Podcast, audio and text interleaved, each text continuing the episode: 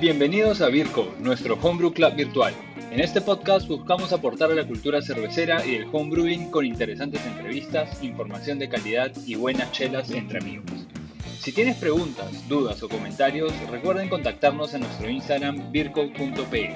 Ahí también puedes solicitar el link para unirse a nuestro servidor de Discord y poder seguir disfrutando del mundo de la chela artesanal y del homebrewing. Espero disfruten de este episodio. Hola gente, bienvenidos a este episodio de Beercode Podcast, el podcast de nuestro Homebrew Club virtual. Si aún no lo han hecho, ya saben, síganos en Instagram en beercode punto pe y ahí encontrarán el link para unirse a nuestro Discord, donde compartimos experiencias relacionadas a este hobby que tanto nos apasiona. Recuerden, este club es virtual y gratuito para que podamos seguir creciendo la cultura cervecera, sea donde sea que nos escuchen. Si ya nos siguen, recuerden darnos una calificación en el app de Spotify, ayúdenos a difundir el podcast con un buen rating y compartiéndolo en redes sociales.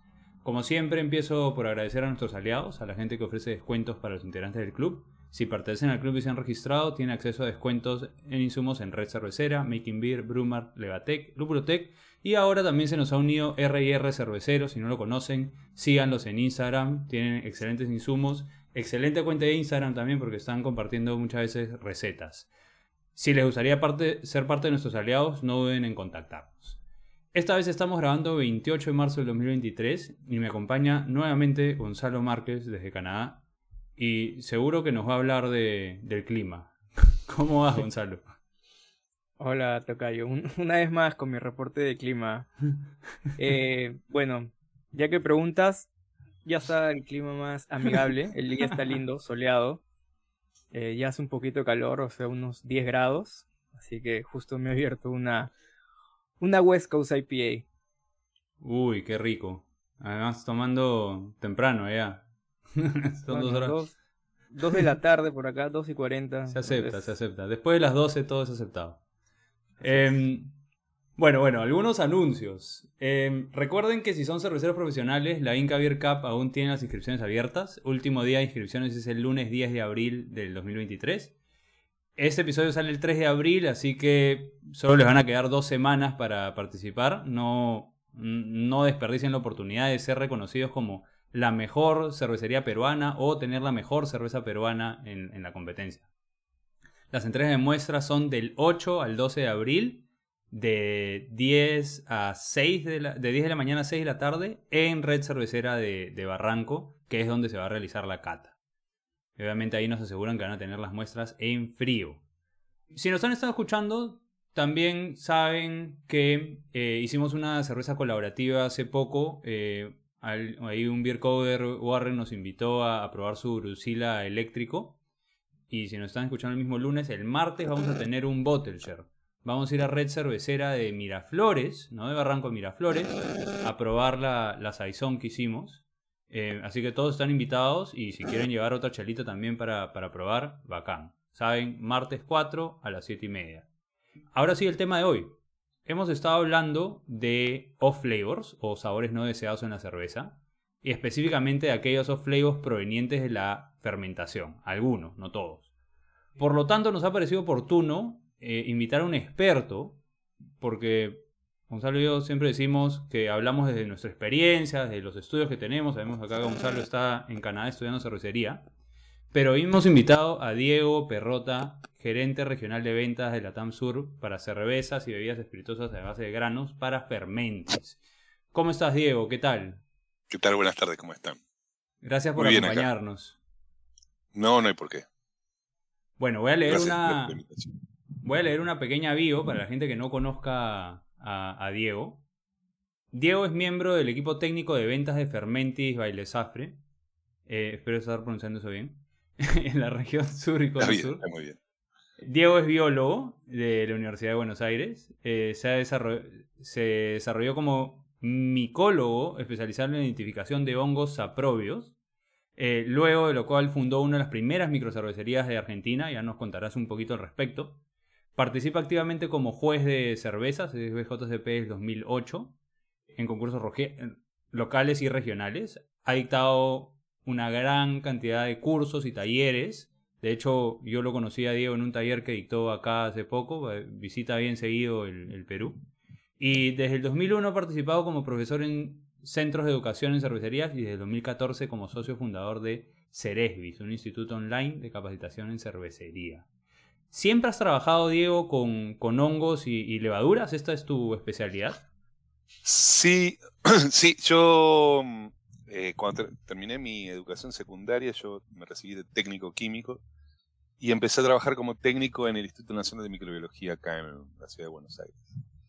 Y en el área del el departamento de micología. Y cuando, bueno, estaba estudiando ya la facultad y la decisión fue seguir en ese área. Y mi formación es eh, bien, bien taxonómica, si bien algo de biología molecular en ese momento. Ustedes tengan en cuenta que estoy hablando de la década de los noventa, ¿no? Donde la biología Ajá. molecular apenas sí tenía veinte años de desarrollo. Nada, nada, eh, un poco de taxonomía, un poco de biología molecular. Y eso me llevó a eh, desarrollar técnicas de identificación en hongos patógenos humanos que hasta ese momento, vos tengan en cuenta que estamos hablando en Argentina, sobre todo los inicios del SIDA, entonces SIDAs y pacientes inmunocomprometidos. Entonces, Ajá. lo que ocurre es que muchos hongos que no eran patógenos hasta ese momento eh, empezaron a aparecer en pacientes claro. que no tenían sistema inmune. Entonces, microorganismos oportunistas. Tal cual. Un saprobio oportunista básicamente eso. Es algo que crece en un medio donde no tiene competencia. Uh-huh. Nada, el área de desarrollo era en mohos, básicamente, y levaduras oportunistas. Después el área de levaduras se desarrolló un poco me- independiente de, de, de mi trabajo. Había otro ¿Y te fuiste, ahí. te fuiste del área médica al, al, al área cervecera? Sí. el, sí, en el dos mil... En mil novecientos noventa y nueve empecé a hacer cerveza. O sea, un compañero... Nosotros teníamos un asesor en bioestadística que un día trajo cerveza al instituto y me pareció increíble que se pudiera hacer cerveza en casa. Después, ahora me parece obvio que se puede hacer cerveza en casa, pero en su momento me parecía increíble. Nada, él me enseñó a hacer cerveza. Y desde ahí, desde el noventa y nueve hasta hoy, no, nada, hacemos cerveza toda la... Digo, vivo de eso, básicamente digo de ah. hablar y de hacer cerveza. Y sí, de, en el dos mil uno, además del instituto, empecé a trabajar en la Universidad de San Martín, una universidad acá del conurbano bonaerense, que tenía un área específica en cerveza. Éramos cinco personas y evidentemente fue un intento extemporáneo. En ese momento había muy poca gente haciendo cerveza. Eh, luego de eso, eh, hasta el dos mil cinco... armamos un equipo, fue, hubo que diseñar el equipo, básicamente no había mucha información eh, acá. Entre el dos mil, entre el dos mil y el dos mil cinco lo que ocurrió en Argentina, más allá de que uno lo que, lo que hacíamos todos era intentar sumar la mayor cantidad de cerveceros caseros que se pueda, uh-huh. eh, fue el desarrollo de proveedores, que eso fue muy muy importante para el desarrollo de la, del homebrewing y, homebrewing y de la microcervecería. Sin proveedores es muy difícil. Yo te digo que hemos ido al puerto mientras se cargaban los barcos a pedir que nos lleven una bolsa. Hemos ido a reuniones con eh, grandes malterías internacionales. Y cuando decíamos que queríamos tres o cuatro bolsas, se nos reían. Eh, hemos malteado en casa. Eh, mi, mi mujer es bióloga también. Ella trabaja en plantas y hace germinaciones. Entonces a partir de ahí pudimos entender cómo funcionaba la maltería y malteábamos propios granos y producíamos maltas especiales en el horno de casa, porque no había claro. muchas opciones. Y usábamos, entre otras cosas, también usábamos eh, extracto de malta panadero. No recuerdo muy bien cómo habíamos conseguido levaduras, pero finalmente conseguimos levaduras. En algún momento yo tuve una colección bastante interesante de levaduras traídas de Estados Unidos. Interesante, estoy hablando de treinta y pico de cepas, que para ese momento eran muchísimas cepas. Wow. Y en el dos mil tres empezamos, bueno, el desarrollo de un equipamiento y la posibilidad de habilitar una cervecería en la ciudad de Buenos Aires. La ciudad de Buenos Aires no tenía la reglamentación para que una cervecería se, habla, se abra en su ejido urbano. Uh-huh. Y hubo que, bueno, hacer presentaciones y en más o menos dos o tres años conseguimos que eh, nos habiliten. Eh, armar un equipo que en ese momento parecía monstruoso porque era de quinientos litros el brewhouse y fermentadores de quinientos litros también, en, todo en acero inoxidable, algo de plástico, claro. principalmente todo en acero inoxidable. Y lo que los primeros años, más o menos del dos mil cinco al dos mil ocho, eh, nos costó muchísimo eh, bueno, fundimos básicamente lo Pero, que pasa a microempresa que has, arranca. Has pasado, ¿no? has pasado por, por todo, Diego. Eres, sí. de todas maneras, uno, uno de los pioneros de la cervecería artesanal en la, en la Argentina, ¿no? Pero para seguir conociéndote un poco más, vamos a hacer esta dinámica del, del beer pong de, de preguntas. Dale. Y, y Gonzalo va, va a lanzar la primera pregunta. A ver, Diego, ¿cuál es tu estilo favorito de cerveza o tu cerveza favorita? A mí me gustan mucho las cervezas eh, más bien maltosas, ¿sí? O sea, puede ser lager, ale, no tengo problema. Me gustan mucho las cervezas eh, inglesas, las cervezas europeas, eh, alemanas, donde la malta tiene un tipo eh, Munich, por ejemplo, tipo Oktoberfest, o ese tipo de cervezas donde la malta es preponderante sobre, el, incluso por arriba de la fermentación y del lúpulo. Sí, el lúpulo solamente acompaña como para balancear el dulce. Esas son las maltas que me gustan, las cervezas que me gustan a mí. Más, ¿Mm? más estilos clásicos, entonces. Sí. Bacán. Podría decirse. A ver, esta segunda pregunta normalmente preguntamos cuál es tu lúpulo favorito, pero a ti te vamos a preguntar cuál es tu levadura favorita. Cuando, ya sea cuando, cuando tomas cerveza o cuando haces cerveza. Mira, voy pasando por etapas, ¿no? Tengo mucho trabajo hecho sobre cero cuatro y sobre cero cinco cuando teníamos la fábrica. Y como homebrewer he probado todas las cepas, hay cepas que me gustan más que otras, por etapas. Por ejemplo, hoy estoy muy obsesionado con una cepa que se llama ese ciento ochenta y nueve de Fermentis, que es una cepa lager, que es una cepa que eh, potencia mucho el aroma de malta Munich y a malta Viena. Ah, mira. Eh, es muy interesante. Otra cepa que es interesante también, que estamos estoy probando porque creo que tiene mucho potencial más allá de lo que se usa. Se hizo hasta ahora, es una cepa que se llama ese treinta y tres, una cepa lag, ale, perdón, que es eh, no de grado maltotrioso, con lo cual tenés un cuerpo mucho más grande, pero me parece que tiene dos, además tiene un perfil sensorial muy parecido a algunos lúpulos del Nuevo Mundo, uh-huh. con lo cual es muy interesante para hazy I P As, uh-huh. y además me parece que es una alternativa para producir cervezas bajas en alcohol. No sin alcohol, sino bajas en alcohol. Entonces, yo me acuerdo hace muchos años, pero una cerveza llamada Greeny King, que tenía dos coma cinco por ciento de alcohol, era una I P A.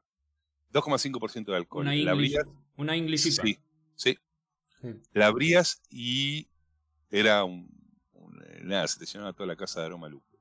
Pero lo interesante era dos coma cinco por ciento de alcohol. Entonces me parece que esta cepa ese treinta y tres tra- hay que trabajar un poquito y... Pero en otra época estuve obsesionado con eh, doble u cero seis, con eh, be ciento treinta y cuatro. doscientos cincuenta y seis trabajé poco, pero bueno. ciento treinta y cuatro la veo que hicieron una sazón. Para mí es la cepa de elección. ¿eh? No hay ninguna cepa... Hasta ahora no he probado, mirá que probé varias ¿eh? para hacer sazón, porque en algún momento pensé que la sazón era... La magia estaba en la levadura, después me di cuenta que la magia está en otras cosas. Pero ciento treinta y cuatro creo que representa muchísimo el estilo. Tengo la suerte de viajar a, a, a, a la, la base de Fermentis, está en Lille, que es en la frontera con Bélgica, así que tengo suerte de viajar dos, dos, al menos dos veces por, por año a, a Lille y probar eh, sazón hechas ahí en el lugar. Nuestros países tienen, o nuestra región tiene un problema, que es las cervezas que llegan eh, generalmente no están en las mejores condiciones. Uh-huh. Y eh, eso hace que tengamos algún desvío en cuanto al perfil sensorial de la cerveza. Y bueno, nada. Y Saison es una cerveza que me gusta mucho. Justo hoy por la mañana tuve una, una pequeña charla con un laboratorio que aquí trabaja en Vancouver, justamente mm. con bioingeniería, creo que es el término, con levaduras, modificando cepas o creando nuevas sí. cepas. Justo nos estaban comentando sobre una cepa de Saison no diastática. Sí. O sea, bastante, bastante sí. interesante. Por eso te decía, hay sazón, hay, hay tanta sazón, porque vos tenés que pensar que sazón es una farmhouse. Claro, o sea, es una cerveza, claro. Entonces no necesariamente tiene que ser diastásica y no necesariamente tiene que ser pospositiva. Claro. O sea, no, no necesariamente tiene que generar fenoles y no necesariamente tiene que ge- ser diastásica. Puede una cepa muy atenuante, generalmente son cepas muy atenuantes, pero lo que se busca es que sea una cerveza seca, el, eh, o sea, la cerveza tiene que ser refrescante, entonces tiene que ser una cerveza seca y eh, aromática y lupulada. No lupulada a niveles de una una I P A, pero sí lupulada con respecto a su hermana, digamos, que es la eh, Bière de Gard. Disculpen mi francés, no. Este, mejor pero, que el digo, nuestro, definitivamente. Pero la, digamos, la diferencia entre una sazón y una Bière de Gard, que también es una farmhouse, es que de un lado, digamos, de, de las sierras, para conservar la cerveza, lo que hicieron fue eh, poner lúpulo, y en el otro subieron el alcohol. Entonces, esas dos, las, las cervezas básicamente son similares. Claro. En cuanto a conceptos, son farmhouse, son, deben ser refrescantes y deben eh, conservarse. Entonces, okay, vos podés usar la levadura que quieras. El chiste es en, ese. En, en esa línea, Diego, hablando de ya de las cervezas, ¿cuál es tu chela, tu cerveza más memorable que hayas hecho o que, que te hayas tomado? Bueno, justamente una sazón que hice. La primera sazón que hice que me sorprendí, digo, por, en realidad hay dos cervezas que me sorprendieron. Primero hice, acá en Argentina hay una maltería que hacen maltas para sin T A C, para celíacos, digamos, ¿no? O sea, maltean. Ah, mira. Pero es equipo, sale... equipo todo sin gluten. No, no, todo procesan, bueno. no procesan nada que, que tenga gluten ahí. A ver, Diego, eh, ¿tu ciudad y o bar favorito para tomarte una chela, una cerveza o una birra? Sí. Eh, acá en Buenos Aires me gusta mucho un bar que se llama Galpón Plaza, que tiene cerveza de unos amigos que se llaman Buco. Y en Bariloche elijo un lugar que se llama, que es un bar de una cervecería que se llama Echeverri. Y bueno, viajo mucho, así que hay muchos lugares que me gustan en distintas ciudades. No, no, bueno, ponele que me quedo con Echeverri y, y ¿cómo se llama? Y Buco. Buenas, ¿sí?, recomendaciones. Sí. Finalmente, antes de ya de pasar a, al tema, ¿cuándo y dónde fue tu primer batch o tu primer brew? Lo hice acá en casa y fue mediados del noventa y nueve, no me acuerdo exactamente. En, en esa época no había muchos insumos, así que lo que hacíamos era usar extracto de malta panadero, más algo de malta perlada, más algo de trigo que malteábamos nosotros. Y eso hacía algo que parecía una cerveza. Eh, con lúpulo, ¿no? Obviamente. El lúpulo conseguía. Algo que parecía cerveza. Y toda la bibliografía que había era una página. Pensá que internet en esa época no es lo que soy. Entonces había una página de alguien en España que había escrito alguna recomendación. Eso más lo que me había explicado mi amigo, que hicimos cerveza juntos durante un tiempo.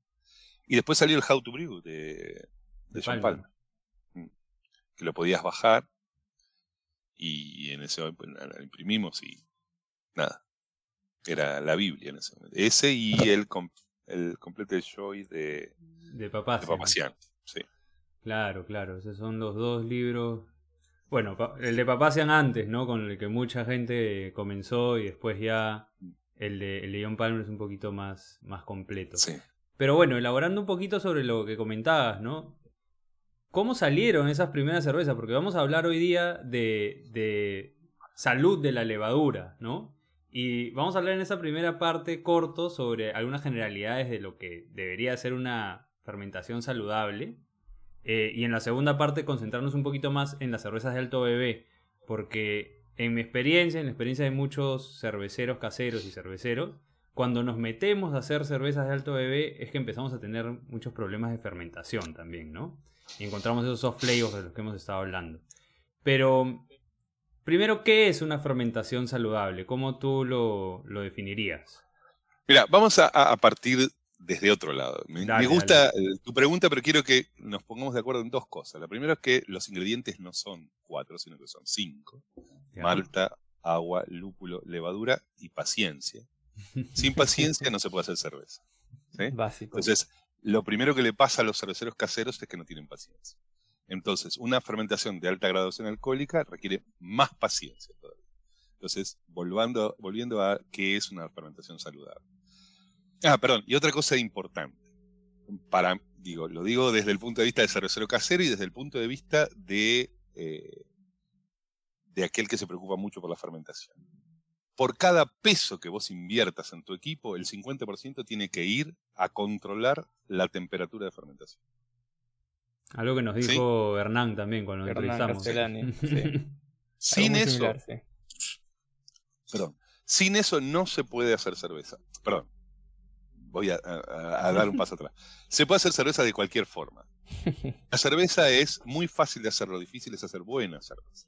La buena cerveza es una suma de detalles, ¿sí? No es que yo con una olla, un balde y, y una buena temperatura ambiente voy a hacer cerveza. Sí, claro, voy a hacer cerveza, pero voy a estar atado a un montón de cosas. Entonces, si yo quiero hacer cerveza todo el año, lo primero que necesito es una mu- un muy buen sistema que me permita mantener la temperatura de fermentación, o por lo menos controlarla hasta algún, uh-huh. hasta algún. Sin eso no... Diga, salieron las, las levaduras bike y fue una explosión de gente haciendo cerveza con levad- y hoy vemos que todo el mundo está volviendo a las cepas tradicionales. Sí. Por varios motivos. El primer motivo es que el perfil neutro que se le, eh, se le achacaba no es tan cierto, sino que tiene un perfil. Eso Esteroso. Por un lado. Y por otro lado, sí, sí, sí. Sí, digo, eh, la, de, ahora vamos a hablar un cachito de, de, de esto que vos dijiste, esteroso, para mí no hay ningún problema. Simplemente que hay que encontrar la novia entre ese perfil, el estilo que yo quiero hacer y los lúpulos que voy a usar. Sí. O sea, que sea esteroso o no es una decisión del cervecero, por eso para mí no es ninguna mala palabra. Honesta. No, no yo lo es. Los cerveceros que... No, no, porque no quiero que sea esterosa la cerveza. Bueno, pero estás haciendo una cerveza claro, claro. belga, tiene que ser esterosa, tiene que tener alcohol claro. superior, qué sé yo. Pero, no, pero el fermento a dieciséis grados. Y bueno, pero estresás la levadura por otro lado. Pero bueno. Bueno, estás hablando viendo... entonces de la, de la sí, temperatura sí. como parámetro temperatura principal. Temperatura fundamental. ¿No? Fundamental. Yeah. Entonces, controlar la fer- temperatura de fermentación, controlar limpieza y sanitización. Eso es otra cosa que es fundamental, porque podemos hablar toda la tarde de off-flavors, pero es más probable que tenga off-flavors debido a contaminaciones que a problemas de fermentación. Buen, Sobre todo cerveceros caseros. Sí.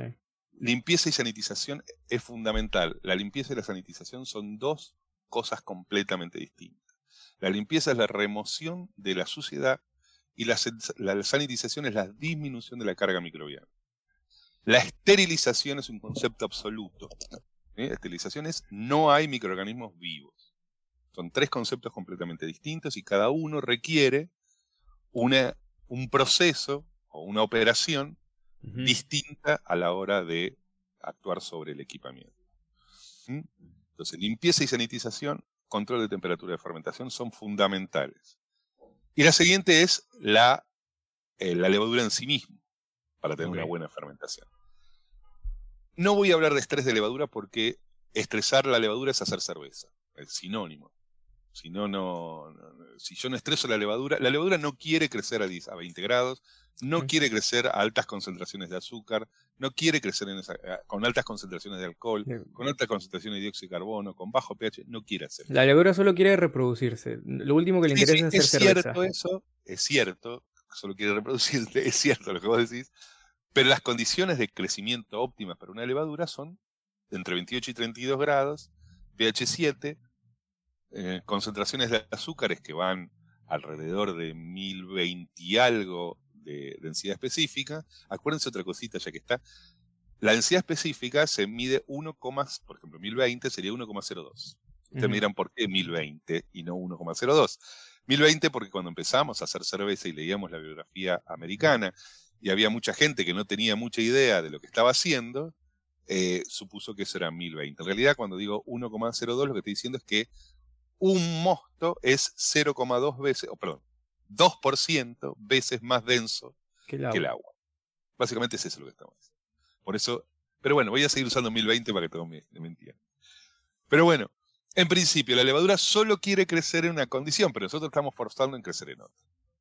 Como cervecero casero, como cervecero casero, yo hice todas las que se te ocurran. Y como craft también, pero bueno, pero vamos a quedarnos como cervecero casero. Trabajé con levaduras eh, vivas, lo que llamamos cultivos líquidos de levadura. Trabajé con levaduras secas, trabajé con eh, starter, con eh, propagaciones, con activaciones, con todo lo que se te ocurra. Con mosto, con medio de cultivo específico, con eh, jugos de fruta, jugos, lo que se te ocurra.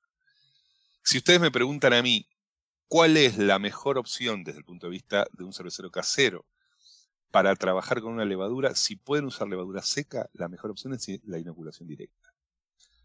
O sea, abren el fermentador, echan la levadura, uh-huh. cierran el fermentador. Muchas cosas a favor. Primer cosa a favor, eh, disminuye la probabilidad de contaminación. Si yo hidrato la levadura, tengo que tener agua, mosto o lo que sea en una condición que no me agregue microorganismos a la cerveza que voy a hacer. Entonces, si hago inoculación directa, no paso por ese lado. Supongamos que tengo agua estéril, ¿sí?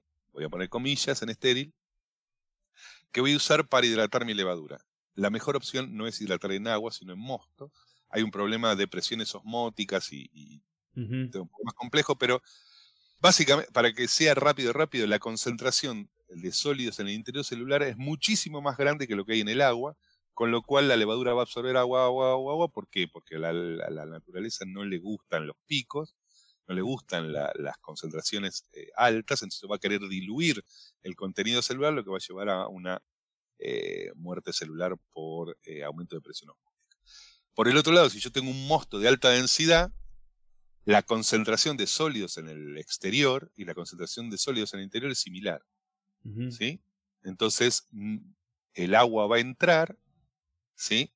Pero no va a entrar mucho más que lo que sea necesario para equilibrar. Entonces, claro. La levadura va a tener mecanismos para resolver eso. Entonces, hidrato con mosto, eh, si tengo que hidratar, pero si no tengo que hidratar, lo echo directamente en el fermentador, porque es lo yeah. mismo. Y la otra cosa importante es la oxigenación. Uh-huh. Si voy a usar levadura seca, no es necesario oxigenar. Okay. No, es neces- no es necesario de ninguna forma, porque ustedes me, eh, me corregirán, pero el método de oxigenado clásico de un cervecero casero es el famoso splash. Sí. ¿Sí? O sacudir, el, el, la danza del fermentador la llamamos. Este, la realidad es que ahí no hay... ¿Cuánto oxígeno hay en la atmósfera? ¿veinte por ciento más o menos? ¿O me equivoco? Sí. Bueno, veinte, veintiuno, o sea casi veintiuno.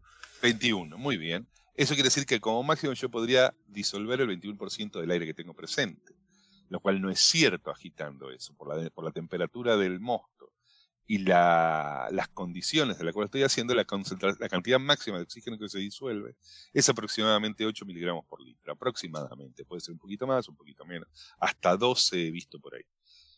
Para forzar eso hay que poner oxígeno directamente. Sí, oxígeno en línea. Muy bien, como las levaduras secas tan, tienen la mayor cantidad de, sustan- de mm, sustancia de reserva intracelular y compuestos de membrana, porque las levaduras secas no se producen por fermentación, sino que se producen por respiración. Entonces lo que yo tengo es una levadura que tiene todos los componentes de membrana necesarios para producir una fermentación saludable. Okay. Todos los... Eh, nutrientes, sustancia de reserva, esa es la palabra, sustancia de reserva necesario que se producen por respiración, que es mucho más eficiente que la fermentación. Y además hay otra cosa que es súper importante, que es lo que se llama, tiene mucha trealosa la levadura, la trealosa, y tiene, bueno, distintas concentraciones de glucógeno, que es la sustancia de reserva, uh-huh. que hacen que la eh, presión osmótica interior y exterior, o sea, la presión que se genera, la presión osmótica se genera entre dos soluciones. Pero bueno, la, las concentraciones del medio de la cerveza y en el interior celular son parecidas, son osmoequivalentes, esa es la palabra. Okay. Entonces, no tenés problema de generar una presión osmótica muy alta que afecta a la levadura. Entonces, para un cervecero casero no es necesario oxigenar, inoculación directa y nada más. Okay. En ningún... Entonces... en... caso. ¿Cómo? En ningún caso. O sea, justo, bueno, en, en la segunda parte vamos a hablar más sobre eh, cervezas de alta graduación alcohólica específicamente. Tamp- sí, tampoco ahí no, sería necesario. No, solo el, incrementar el pico de repente. Podría hacerlo, pero habría que verlo, habría que estudiarlo. Ok. Entonces. Espera para... una cosita. Sí, dale, perdón, dale. perdón. No, no, no, no, te pregunto. No, no, me quedé. Para levaduras líquidas, si voy a usar un cultivo líquido de levadura, fundamental la oxigenación, pero fundamental. Si no puedo oxigenar en línea con oxígeno, es preferible no usar levaduras líquidas, porque siempre voy a tener problemas de fermentación. siempre voy a tener. Por más que yo ponga un, eh, una alta tasa de inoculación, un overpitching. ¿Por qué? Porque la levadura necesita oxígeno para eh, multiplicarse. Para, en realidad, para producir componentes de membrana. Si no hay oxígeno, no se producen los componentes de membrana. Cuando no hay oxígeno, la levadura se va a dividir, pero la concentración de componentes de membrana va a ser siempre la misma, la concentración absoluta, que se va a ir diluyendo en cada generación. Se va a diluir en la membrana de cada célula hija, hasta un momento que deja de, de dividirse. Entonces, es preferible tener una muy buena oxigenación si voy a usar cultivos líquidos de levadura, y obviamente zinc es fundamental si voy a usar, bueno, voy a usar un líquido.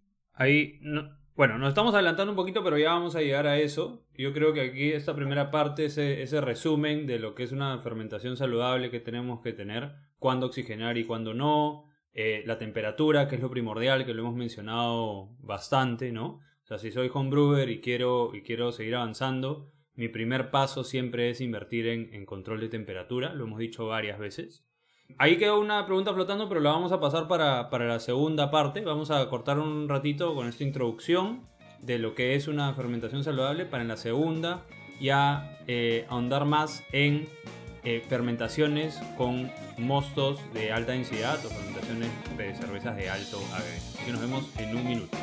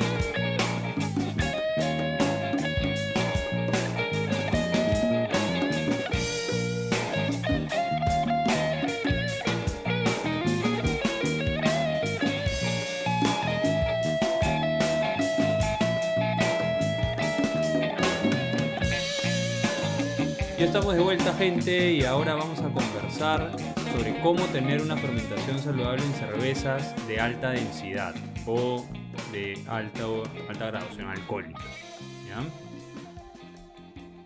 No sé, creo que ahí quedó algo colgando, Gonzalo, de la, de la primera parte, algo que, que querías mencionar sobre fermentaciones saludables.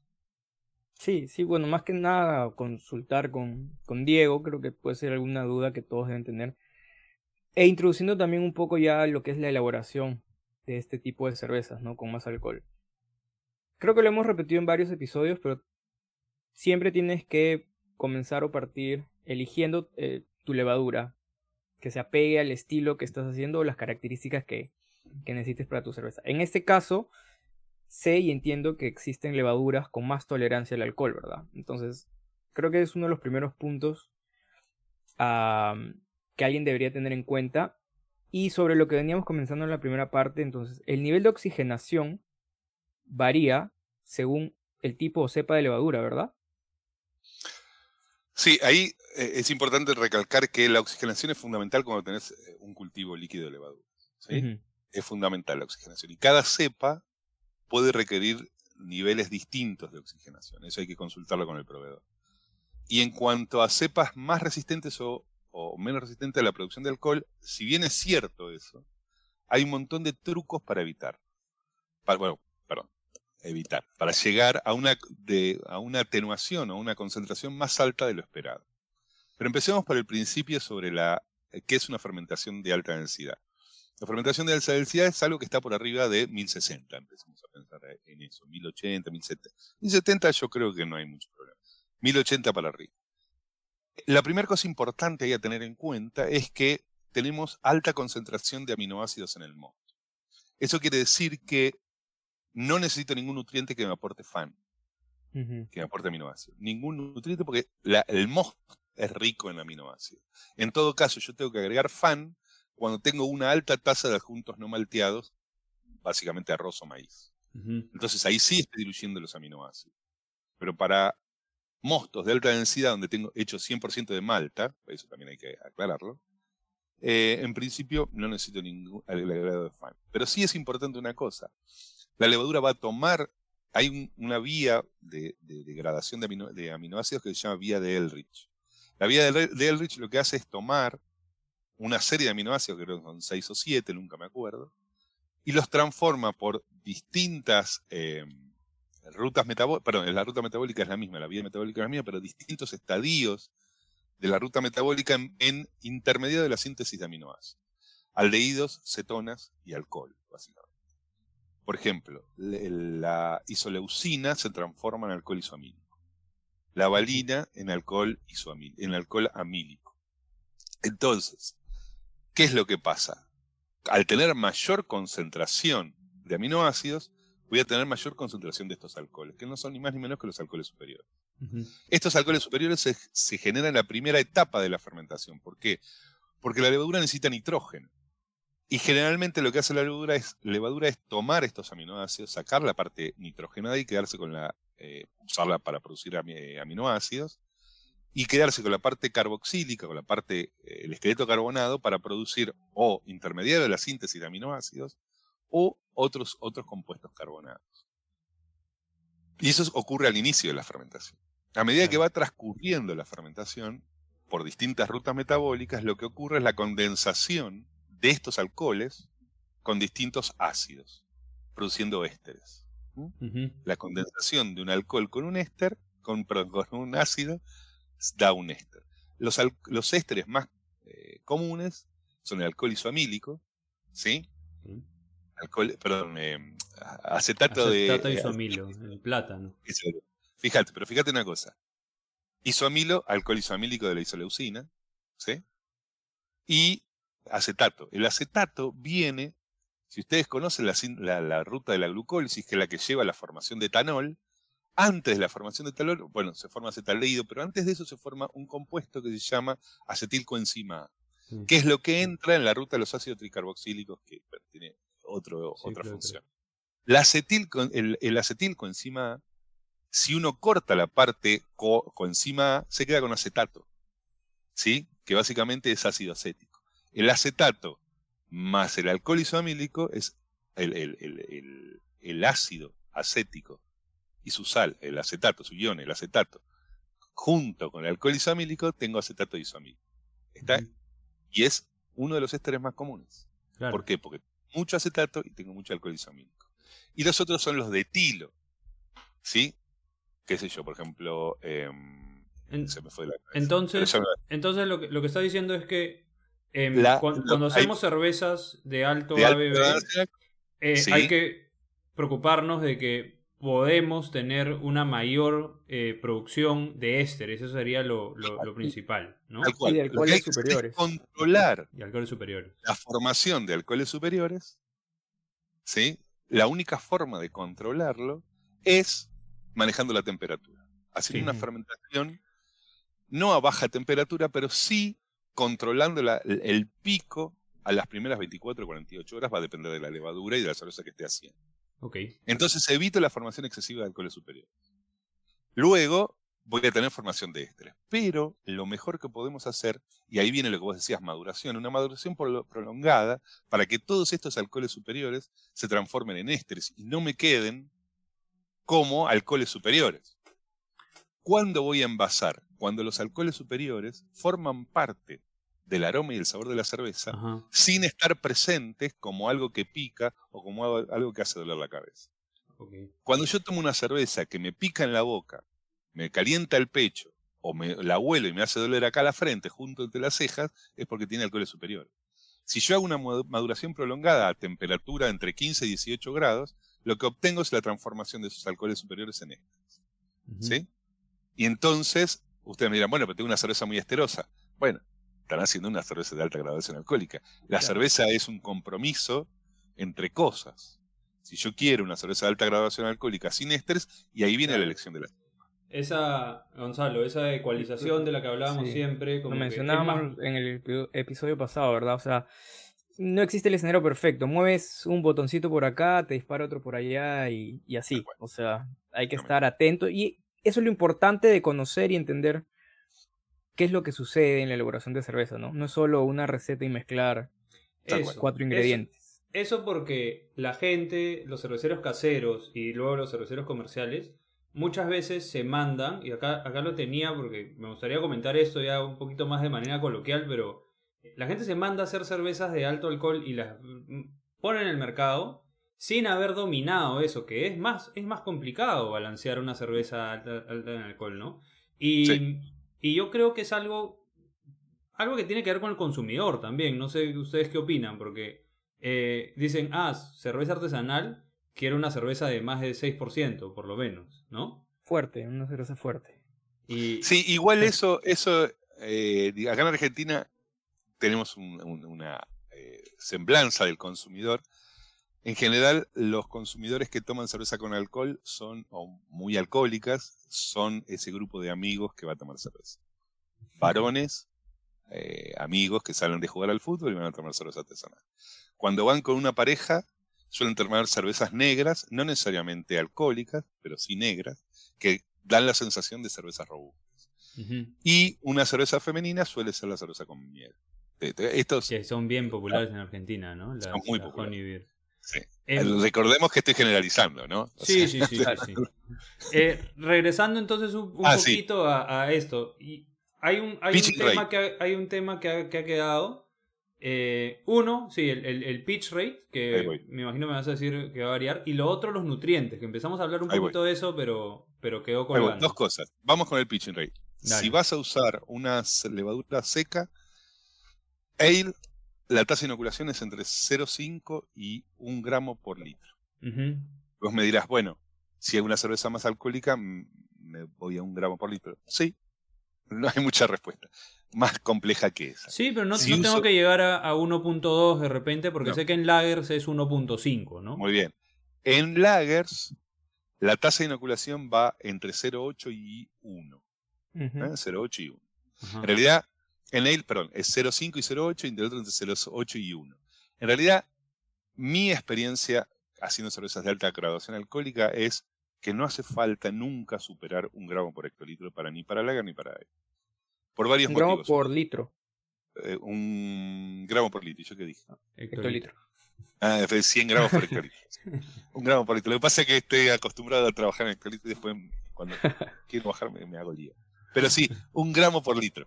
No hace falta, para lager podría subir un poquito, pero en realidad uno en general no suele hacer lager por arriba de mil setenta. Claro. Entonces no habría mucho problema. Pero para no, él pero... uno puede llegar a mil doscientos. En ese caso es más interesante hacer o tomar otra estrategia. Por ejemplo, una estrategia es iniciar una... Porque ¿qué estamos buscando? Cuando lo que buscamos es complejidad de aromas y sabores y además de potencia alcohólica, ¿no? Complejidad de aromas y sabores. Esa complejidad de aromas y sabores la vamos a dar, entre otras cosas, con el tiempo de maduración y, y, y añejamiento. Entonces no hace falta arrancar con un mosto de mil doscientos. Puedo arrancar con un mosto de mil sesenta y a las cuarenta y ocho horas agregar otra vez mosto de mil sesenta. O a las setenta y dos horas agregar mosto de mil sesenta. Lo cual voy a tener una, una concentración de alcohol finalmente igual de, de alta, pero no voy a estar sometiendo a la levadura a una eh, a un estrés, y en este caso sí es importante uh-huh. el estrés. No va a haber un pico de, tan, tan alto. Va a ¿De ser, qué? Va a ser de, de la, en la fermentación, digamos, va a ser más un pico y una meseta, una cosa así. Claro, en realidad lo que vas a tener... No, no porque vos vas a... Imagínate que estás haciendo una propagación. Ah, ya. La idea es, como es la misma, un, estás haciendo una propagación starter. Que la haces directamente ah, en el okay. fermentador. Okay. ¿Eh? Okay, Entonces okay. lo que haces es aumentar la, bio, la biomasa durante uh-huh. la fermentación. Luego, cuando agregás el segundo mosto, que hay en este caso, eh, como la levadura está activa en crecimiento, deberías oxigenar ese segundo mosto, pero bueno. Uh-huh. Entonces, en este caso lo que vas a tener es, la fermentación va a ir ocurriendo y también va a tener su pico, en lugar vas a tener un hombro, porque cuando agregues el segundo mosto va a frenar un poquito la fermentación, pero rápidamente va a arrancar. Y luego la fermentación va a ocurrir igual. Vas acondicionando una... a la levadura mientras va creciendo. Tal cual. Tal cual. Entonces Acá, evitas... No había escuchado esa técnica. Sí. Podés agregar azúcar en el medio de la fermentación. Agua y azúcar, si querés. No, tampoco es un problema. Ahí en ese caso tenés que tener en cuenta la concentración de aminoácidos. Por ahí hay que agregar. Ah, bueno, sí. Ahí, ahí entonces íbamos a los nutrientes. Si agregas azúcar solo, sí. Si estoy usando adjuntos... Mirá que me quedé con la tasa de inoculación... Disculpame. Me quedé con la tasa de inoculación para levaduras líquidas. Para levaduras líquidas, generalmente lo que se propone es un, eh, un millón de levaduras por mililitro por, por grado plató. Grado plató es otra unidad para medir eh, la concentración de extracto. Entonces, un millón de levaduras por mililitro por grado plató para ale y un millón y medio para, de, para lager. Levaduras por mililitro por grado plató. O sea que si tenés veinte litros, tenés veinte mil mililitros. Si tenés mil cuarenta y ocho, estás más o menos en doce grados plató. O sea que sería un millón por veinte mil por... Eh, claro, claro. Como te dije yo, doce grados. Entonces, doce plató. Y eso te da la cantidad de levaduras líquidas que tenés. A ojo de buen cubero estamos hablando de... entre medio kilo y un kilo de pasta de levadura por hectolitro. Claro, el slurry. Eh, sí. Bueno, y ya que estabas mencionando nuevamente el azúcar y, y los adjuntos, eh, sí. Es muy común agregar azúcar o dextrosa, bueno, eh, sí. sacarosa o dextrosa, aunque es mejor, sí. de, de lo que tengo entendido, a ver si me corregirás, es mejor usar dextrosa que sacarosa. Eh, ¿Por qué? No sé, a mí me habían dicho que dextrosa deja, o sea, es más fermentable por el, por, por la levadura eh, y deja un, un sabor residual más, más limpio. Yo creo que es más por la manufactura que otra cosa, pero, pero me corregirás. Y que si estoy usando eh, adjuntos o si estoy usando azúcar, que es muy popular, sobre todo hay estilos que te dicen que uses azúcar también para aligerar el cuerpo, como una doble I P A, sí. una tripel. ¿Ahí es necesario usar nutrientes? Mira. Vamos, ahora sí tenemos que hablar de la industria. Es importante hablar de la industria porque, digo, la industria, su objetivo es el lucro. ¿Estamos? Hasta ahí estamos de acuerdo. Entonces, claro. Si ellos tuvieran que agregar cualquier cosa a su mosto, pierden plata. Uh-huh. ¿Estamos hasta ahí? Entonces, ellos intentan no poner absolutamente nada en el mosto que no sea malta, y en todo caso adjunto, que puede ser un cereal o puede ser un azúcar de un cereal, maíz, arroz, o incluso puede ser jarabe de maíz de alta maltosa, por uh-huh. ejemplo, no de alta fructosa, sino de alta maltosa. Tiene que ver con qué eligen, tiene que ver con la configuración de la planta. Pero lo que sí es importante es que no van a agregar absolutamente nada, salvo que sea estrictamente necesario. Entonces, ¿qué es lo que hacen? Le piden a la maltería que la carga enzimática de la malta sirva para trabajar al menos con cuarenta y cinco por ciento de adjuntos no malteados. Okay. ¿Sí? Fíjense en el código, busquen el Código Alimentario Nacional. Perú no es parte del Mercosur, pero Brasil, Argentina, Paraguay y Uruguay son Mercosur. Acá creo que le puedes el... poner hasta sesenta y cinco por ciento. Bueno, puede ser, no lo sé. en... Pero ahí entonces van a tener que hacer algo. La Golden. Pero en el... En... En, claro, la Golden tiene todo maíz. Bueno, pero eso no, fíjate que no es cerveza. No, bebida fermentada a base de maíz. Bebida fermentada no es cerveza, por eso, porque tiene más de la cantidad de adjunto que debe permitir el Código Alimentario. Uh-huh. El Código Alimentario del Mercosur permite hasta un cuarenta y cinco por ciento de adjuntos no malteados. No sé el de Chile y el de Perú, lamentablemente no, no lo leí. Pero el del Mercosur sí. Entonces, lo que se le pide a la maltería, que la, el índice de Colbach es uno de los índices que me informa la maltería, sea tal que me permita degradar hasta un cuarenta y cinco por ciento del almidón. Ah. Sí, del almidón, no importa el origen. Entonces, la pregunta siguiente es, ¿requiero enzimas si voy a de- usar un cereal no malteado? En principio, no. La pregunta siguiente es, si voy a usar mucha azúcar, ¿sí? ¿Necesito agregar aminoácidos? Porque estoy diluyendo los aminoácidos. Bueno, las, ma- las cervecerías que usan hasta un cuarenta y cinco por ciento de azúcar no malteado, no agregan ningún, ningún nutriente. Mm. Si no agregan nutriente, ¿por qué deberíamos agregarlo nosotros? Es más probable que estemos trabajando mal nosotros que una gran cervecería. Las grandes cervecerías son la NASA al lado de un equipo de homebrew. Sí. Entonces, es más probable que tengamos algún problema nosotros que la cervecería. Entonces, en principio...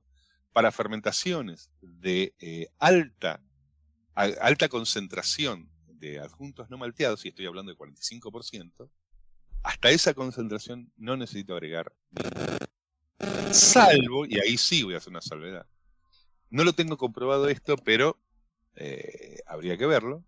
Generalmente los que hacen cerveza con alta carga de lúpulo, alta estoy hablando con mucha carga de lúpulo, suelen usar algún nutriente por el efecto del lúpulo sobre la levadura, lo cual no me extrañaría. Okay. Pero no tengo, no, no, no tengo, no hay, yo no tengo ninguna información que indique que sea necesario. Por otro lado, el uso del de, agregado de nitrógeno en forma de aminoácidos como FAN o de nitrógeno como fosfato de amonio, como nitrógeno inorgánico. Si usted me pregunta qué nitrógeno agregar, yo siempre prefiero agregar a proteínas a nitrógeno inorgánico. La levadura va a agarrar el nitrógeno inorgánico rápidamente y no va a preparar la maquinaria para degradar aminoácidos. Uh-huh. Entonces puede ocurrir una, eh, una stop de la fermentación, porque la levadura tiene que empezar a sintetizar toda la maquinaria para degradar aminoácidos. Entonces, una vez que consumió el nitrógeno inorgánico. Entonces, si me preguntan a mí, yo siempre prefiero, si tengo que agregar, agregar nitrógeno orgánico, o sea, aminoácidos. Okay. Pero, si voy a usar levadura líquida, el zinc y el oxígeno son fundamentales. El zinc oh. es, una, es un co, una coenzima eh, necesario para... Eh, Primero para transformar el acetaldehído, el, el acetaldehído en etanol, pero después para transformar en alguna de, la, de los pasos de la transformación de los, eh, del ergosterol, que es este compuesto de membrana que yo hablaba, para modificarlo es necesario el zinc como cofactor de alguna de esas. Zinc y oxígeno. Okay. ¿Eh? Si no hay zinc, no hay transformación de, etanol, de acetaldehído en etanol, con lo cual voy a tener problemas de acumulación de acetaldehído, sobre todo en levaduras líquidas, te hablo, y de formación de ergosterol en eh, las primeras etapas de la fermentación, que va a ser el momento donde la levadura va a tomar el oxígeno. Acuérdense, otra cosa importante, la levadura durante la fermentación, durante la producción de cerveza, nunca respira. Nunca respira. Esto es fundamental en el concepto. ¿Por qué? Porque la concentración de azúcar, hay un efecto que se llama efecto Crabtree, que la las altas concentraciones de glucosa inhiben la respiración. Uh-huh. Altas concentraciones son cero coma cinco miligramos por litro de glucosa, y nosotros tenemos muchísimo más glucosa. Entonces siempre la levadura va a elegir fermentar. ¿Por qué hace eso? Porque tiene que bajar la, la, la, la osmolaridad de la, de la solución, o sea, la presión osmótica. Uh-huh. Al bajar la presión osmótica produce etanol, el etanol limpia de alguna forma de, de contaminar, de... de, de De, de, de, no me sale la palabra, de competencia, y, y por eso eh, tenemos, podemos hacer cerveza, si no, no podríamos hacer cerveza. Ahí, sí. Ahí yo tengo una pregunta, porque no sé si nos salimos un poco del tema, pero, pero bueno. En, en... Es que te tengo que explicar, es, no, ese no, no, es un no. problema que tengo, discúlpame, me voy por las ramas. No, eh, no, no, yo, yo me por la... que soy como el Windows que hablo muchas ventanas. Nosotros eh, encantados. Sí, no, está súper interesante, pero mi, mi pregunta era, claro, la levadura cuando tiene un montón de azúcares disponibles y diferentes azúcares, tiene maltosa, sí. tiene, tiene sacarosa, sí. tiene glucosa, tiene sí. una cierta preferencia, ¿no? Y se va a ir sí, primero claro. por lo más fácil de fermentar, que en este caso sería... Eh, la glucosa. La glucosa. En realidad es al revés. El mecanismo más antiguo, desde el punto de vista evolutivo, para nutrir un microorganismo es la degradación de glucosa. Okay. La degradación de glucosa en todos los organismos vivos es constitutiva. ¿Qué quiere decir constitutivo? Que siempre está funcionando. Nosotros, una levadura, una bacteria, todos los microorganismos degradan glucosa por la misma vía de la glucólisis. Uh-huh. Una vez que se llega a, al final de la glucólisis, tenés distintas vías y una es la alcohólica. Pero también hay otras fermentaciones que pueden ser, no sé, formación de lactatos, no sé, hay otras fermentaciones. No todas son alcohólicas. Entonces, la degradación de glucosa es constitutiva. Constitutiva quiere decir que siempre ocurre. La levadura tiene sensores, si no, no podría, reconoce el ambiente y lo que hace es, dice, bueno, lo primero que hacer es degradar glucosa. En realidad, cuando vos echás una levadura seca al medio ambiente, al, me, disculpen mi formación biológica, pero al mosto, ¿sí? Este, lo que hace la levadura es sensa que hay un montón de azúcares, como vos decías. Entonces va a usar los, la sustancia de reserva para producir todo lo que necesite para degradar todos esos azúcares y todos los aminoácidos que encuentre. Mientras tanto, va degradando glucosa, va haciendo un uptake, va ingresando glucosa al medio intracelular, y una vez que se degradó la glucosa y la fructosa, la glucosa y la fructosa en principio son lo mismo, para, desde el punto de vista de la levadura, vos preguntás, vos decías que eh, la dextrosa o la glucosa es lo mismo, deja un final más limpio que la sacarosa. Que, perdón, que la, sí, que la sacarosa, que en realidad es una glucosa y una unido, una glucosa uh-huh. y una fructosa. La acción de romper eso se llama invertir. Uh-huh. La, azúcar, la famosa azúcar invertida uh-huh. no es más ni menos que romper la glucosa y la, la fructosa en un medio ácido y con temperatura.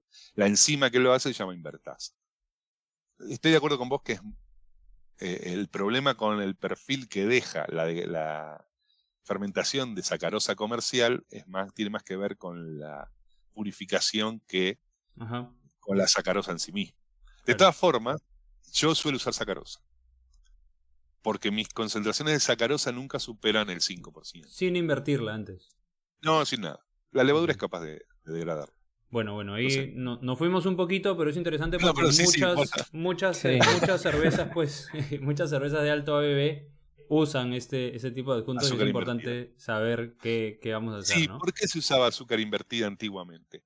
Por varios motivos. Primero, justamente por lo mismo que vos decías, la calidad del azúcar no era buena. Entonces, había que, de alguna forma, eh, asegurar una buena fermentación.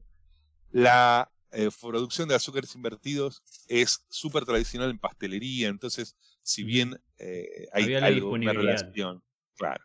Entonces, claro. en principio, hoy no tiene mucho sentido hacerlo, claro, claro. más allá de jugar un poco y es divertido. Hacerlo. Al final, al final es un tema de, de costos también, ¿no? Pero, pero sí, bueno. Vamos, bueno, vamos con la, con la, el último tema. Porque Dale. ya estamos ahí con, con el tiempo, hemos el tocado tiempo. un poco del, del pitch rate, hemos hablado de la oxigenación y cuándo es importante, hemos hablado de los, de los nutrientes y qué nutrientes son importantes cuándo, eh, mm. pero nos ha faltado hablar sobre la, la temperatura, y no solamente la temperatura de fermentación, sino creo más importante también los tiempos de maduración, y con eso sí. podemos ir cerrando, ¿qué te parece? Sí, igual, discúlpame, tengo que agregar una pastillita más. Acordate que nutrientes vos tenés, tenés. Fuente de carbono, que serían los azúcares, fuente de nitrógeno, que serían los aminoácidos, eh, iones, que normalmente vienen en el agua. Hay que estar muy atento a los iones disueltos en el agua, porque son el fine tuning, o sea, la, el, el, el, el, no me sale, la, la el ajuste fino en la cerveza, uh-huh. los iones disueltos en el agua. Y, y el resto son los factores de crecimiento, básicamente vitaminas y... y, y minerales. No, los minerales vienen del agua. Vitaminas y algunas coenzimas que vienen normalmente es en el grano de, de cebada. Entonces, hay que estar atento a esos cuatro tipos de nutrientes. Los dos primeros vienen en la cebada. En general, los iones vienen del agua y el, los factores de crecimiento vienen de la cebada también. Pero hay que estar atento a todo eso. Muy bien. Vamos en cuanto al tiempo de fermentación y maduración. La fermentación finaliza cuando finaliza. Todos los cerveceros cuando empiezan dicen, llegué a la densidad, corto la fermentación. La claro. fermentación no corta nunca. O dejó de burbujear, como siempre decimos. Dejó de burbujear, leerlo que ya está. No, en realidad sí, ni. Yo lo que hago es, si puedo tomar densidad, si puedo tomar uh-huh. la medición del extracto, si tengo veinticuatro horas con el mismo extracto, si es posible cuarenta y ocho, mejor. Si no puedo tomar densidad, espero que pare, pare el burbujeo, como dijo acá eh, Gonzalo. Pero generalmente espero veinticuatro o cuarenta y ocho horas luego de eso. ¿Por claro. qué? Porque si estoy trabajando con una enzima diastásica, la fermentación diastásica es un poco más larga y un poco más lenta. Entonces quiero asegurarme que terminó la fermentación para evitar refermentaciones en botella o en barriles y después tener una sobrecarbonatación. Me aseguro, como yo trabajo durante la semana, hago cerveza los sábados o los domingos, y la trasvaso sábado-domingo. O sea que tengo siete días de fermentación. Ustedes me dirán, ¿es mucho? Sí, es muchísimo. Porque entre tres o cuatro días es suficiente para una fermentación normal. De alta gravedad por ahí necesito más tiempo. Pero tres o cuatro días está bien. Pero yo tengo tiempo libre los sábados o los domingos, no los días de semana. Entonces, mi, mi, yo, una cerveza a mí, una cerveza de mil cincuenta...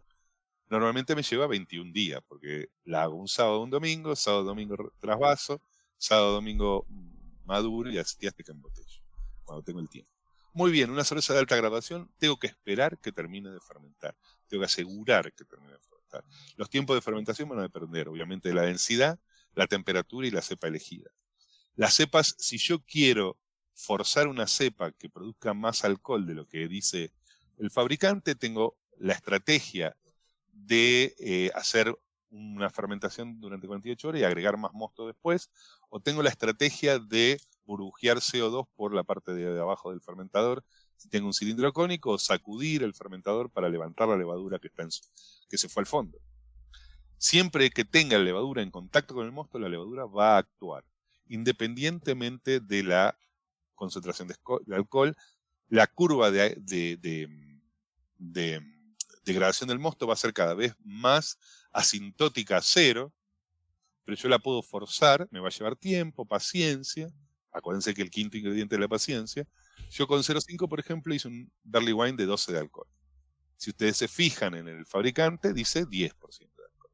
Uh-huh. Esos dos puntitos adicionales, bueno, me llevaron casi dos o tres semanas empujando la levadura para que eh, degrade eso. Si no, hay que buscar una cerveza, una levadura que sea altamente atenuante, entonces es más fácil que la levadura. Si es altamente pero, atenuante, seguramente va a recibir. Pero va a ese tiempo de maduración sí, también pero... ayuda, o sea, es más importante en las cervezas de alta graduación alcohólica porque ayudan a redondear más, o sea, es más por las características organolépticas.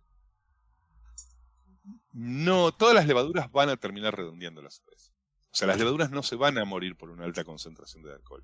Generalmente no le va a gustar, su actividad va a ser muy lenta. Puede ser que tengas en algunas cepas muy particular algún tipo de off-flavor relacionado con la saponificación de algunos, eh, algunos eh, ácidos grasos de la levadura uh-huh. en el, eh, con el alcohol, o puedes tener algún problema de autólisis porque esta fermentación y maduración son prolongadas. Pero en el caso de las cepas más tradicionales para producir cerveza, no hay mucho problema. Incluso, por ejemplo, yo les nombraba la B doscientos cincuenta y seis, que es una cepa de Fermentis. En principio, si la trabajamos a una temperatura que no supere los veinticinco grados, en general no deberíamos tener problemas de autólisis. Recuerden siempre que el, el redondeo y la maduración de una cerveza está asociada a la presencia de levadura en suspensión. Si yo separo muy rápido la levadura del mosto, eso no va a ocurrir nunca. Entonces, a veces uno dice, uy, la autólisis, saquemos... No, no, no, no. La autólisis se puede evitar de varias formas. Una es bajando un poco la temperatura. Yo le dije que la eh, maduración está entre quince y dieciocho grados, por ahí más cerca de quince grados puedo evitar una autólisis, pero tengo actividad de levadura que me va a redondear. ¿Cuándo voy a tener la cerveza? En principio, y ya es un problema personal, a mí me gusta que no haya presencia de alcoholes superiores. Para uh-huh. mí, esa cerveza ya está para embotellar. O la presencia de alcoholes superiores sea tal que solamente me dé complejidad en la cerveza y no una característica de off-flavor, ¿no? Eso es lo que a mí me parece que ahí terminó la, la maduración. Bueno, bueno. ¿Sí?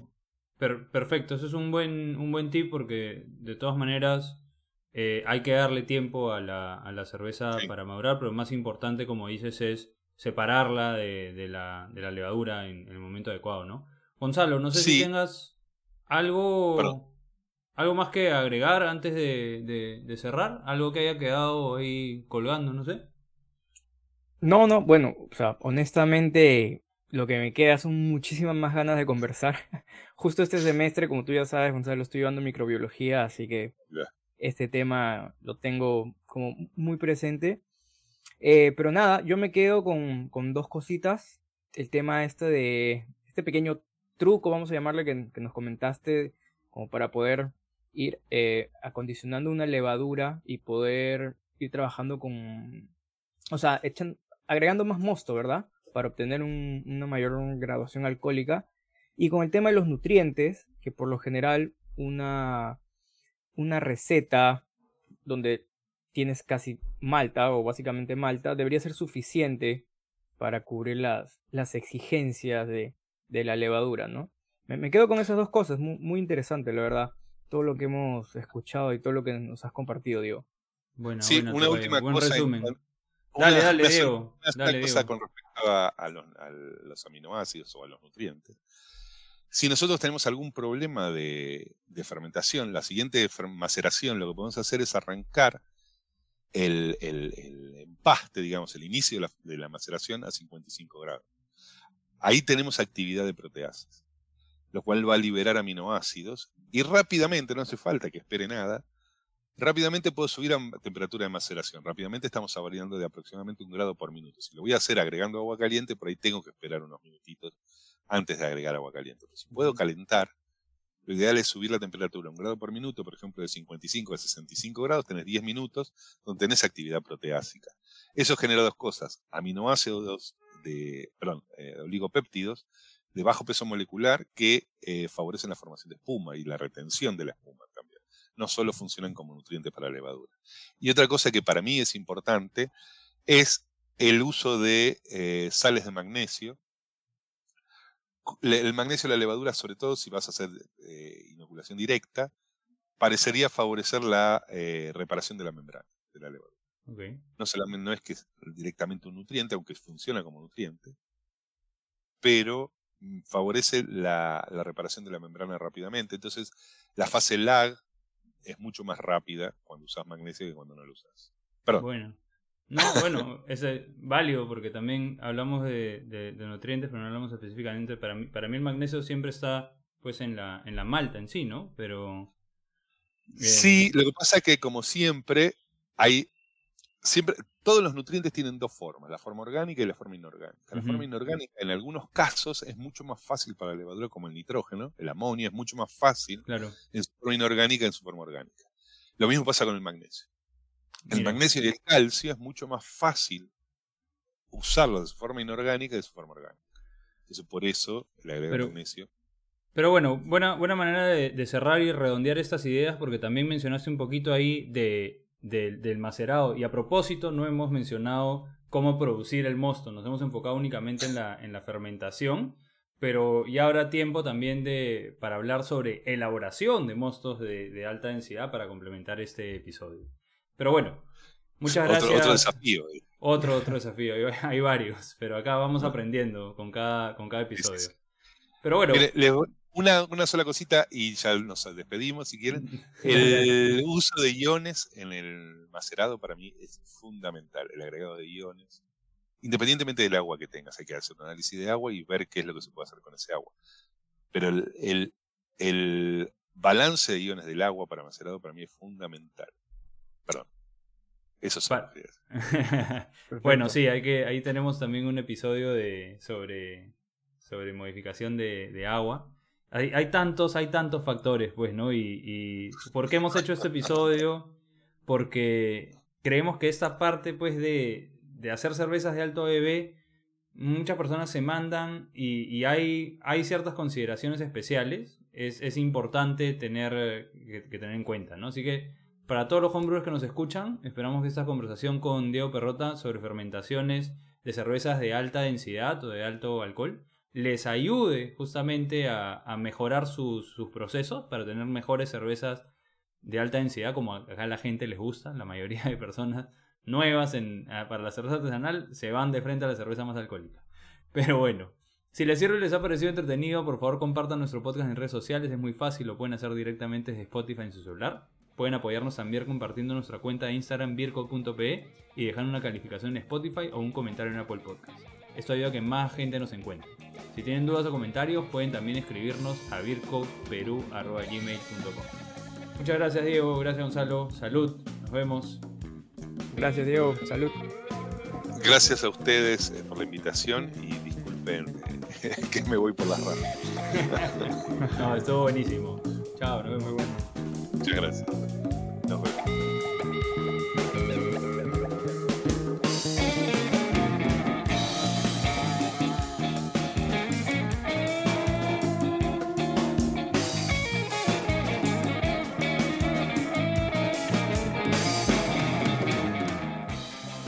La música que escuchas es La Bicicleta de Alan, grupo peruano a quienes puedes encontrar en Spotify. Si disfrutaste de este episodio, no dudes en compartirlo y mandarnos tus comentarios. Si también eres homebrewer, anímate a participar de nuestro club. Es completamente gratuito. Solo necesitas contactarnos a través de nuestro Instagram beercode punto pe o nuestro correo beercodeperu arroba gmail punto com y te enviaremos el link para unirte a nuestro servidor de Discord. Nos vemos en un próximo episodio. Muchas gracias por escucharnos y salud.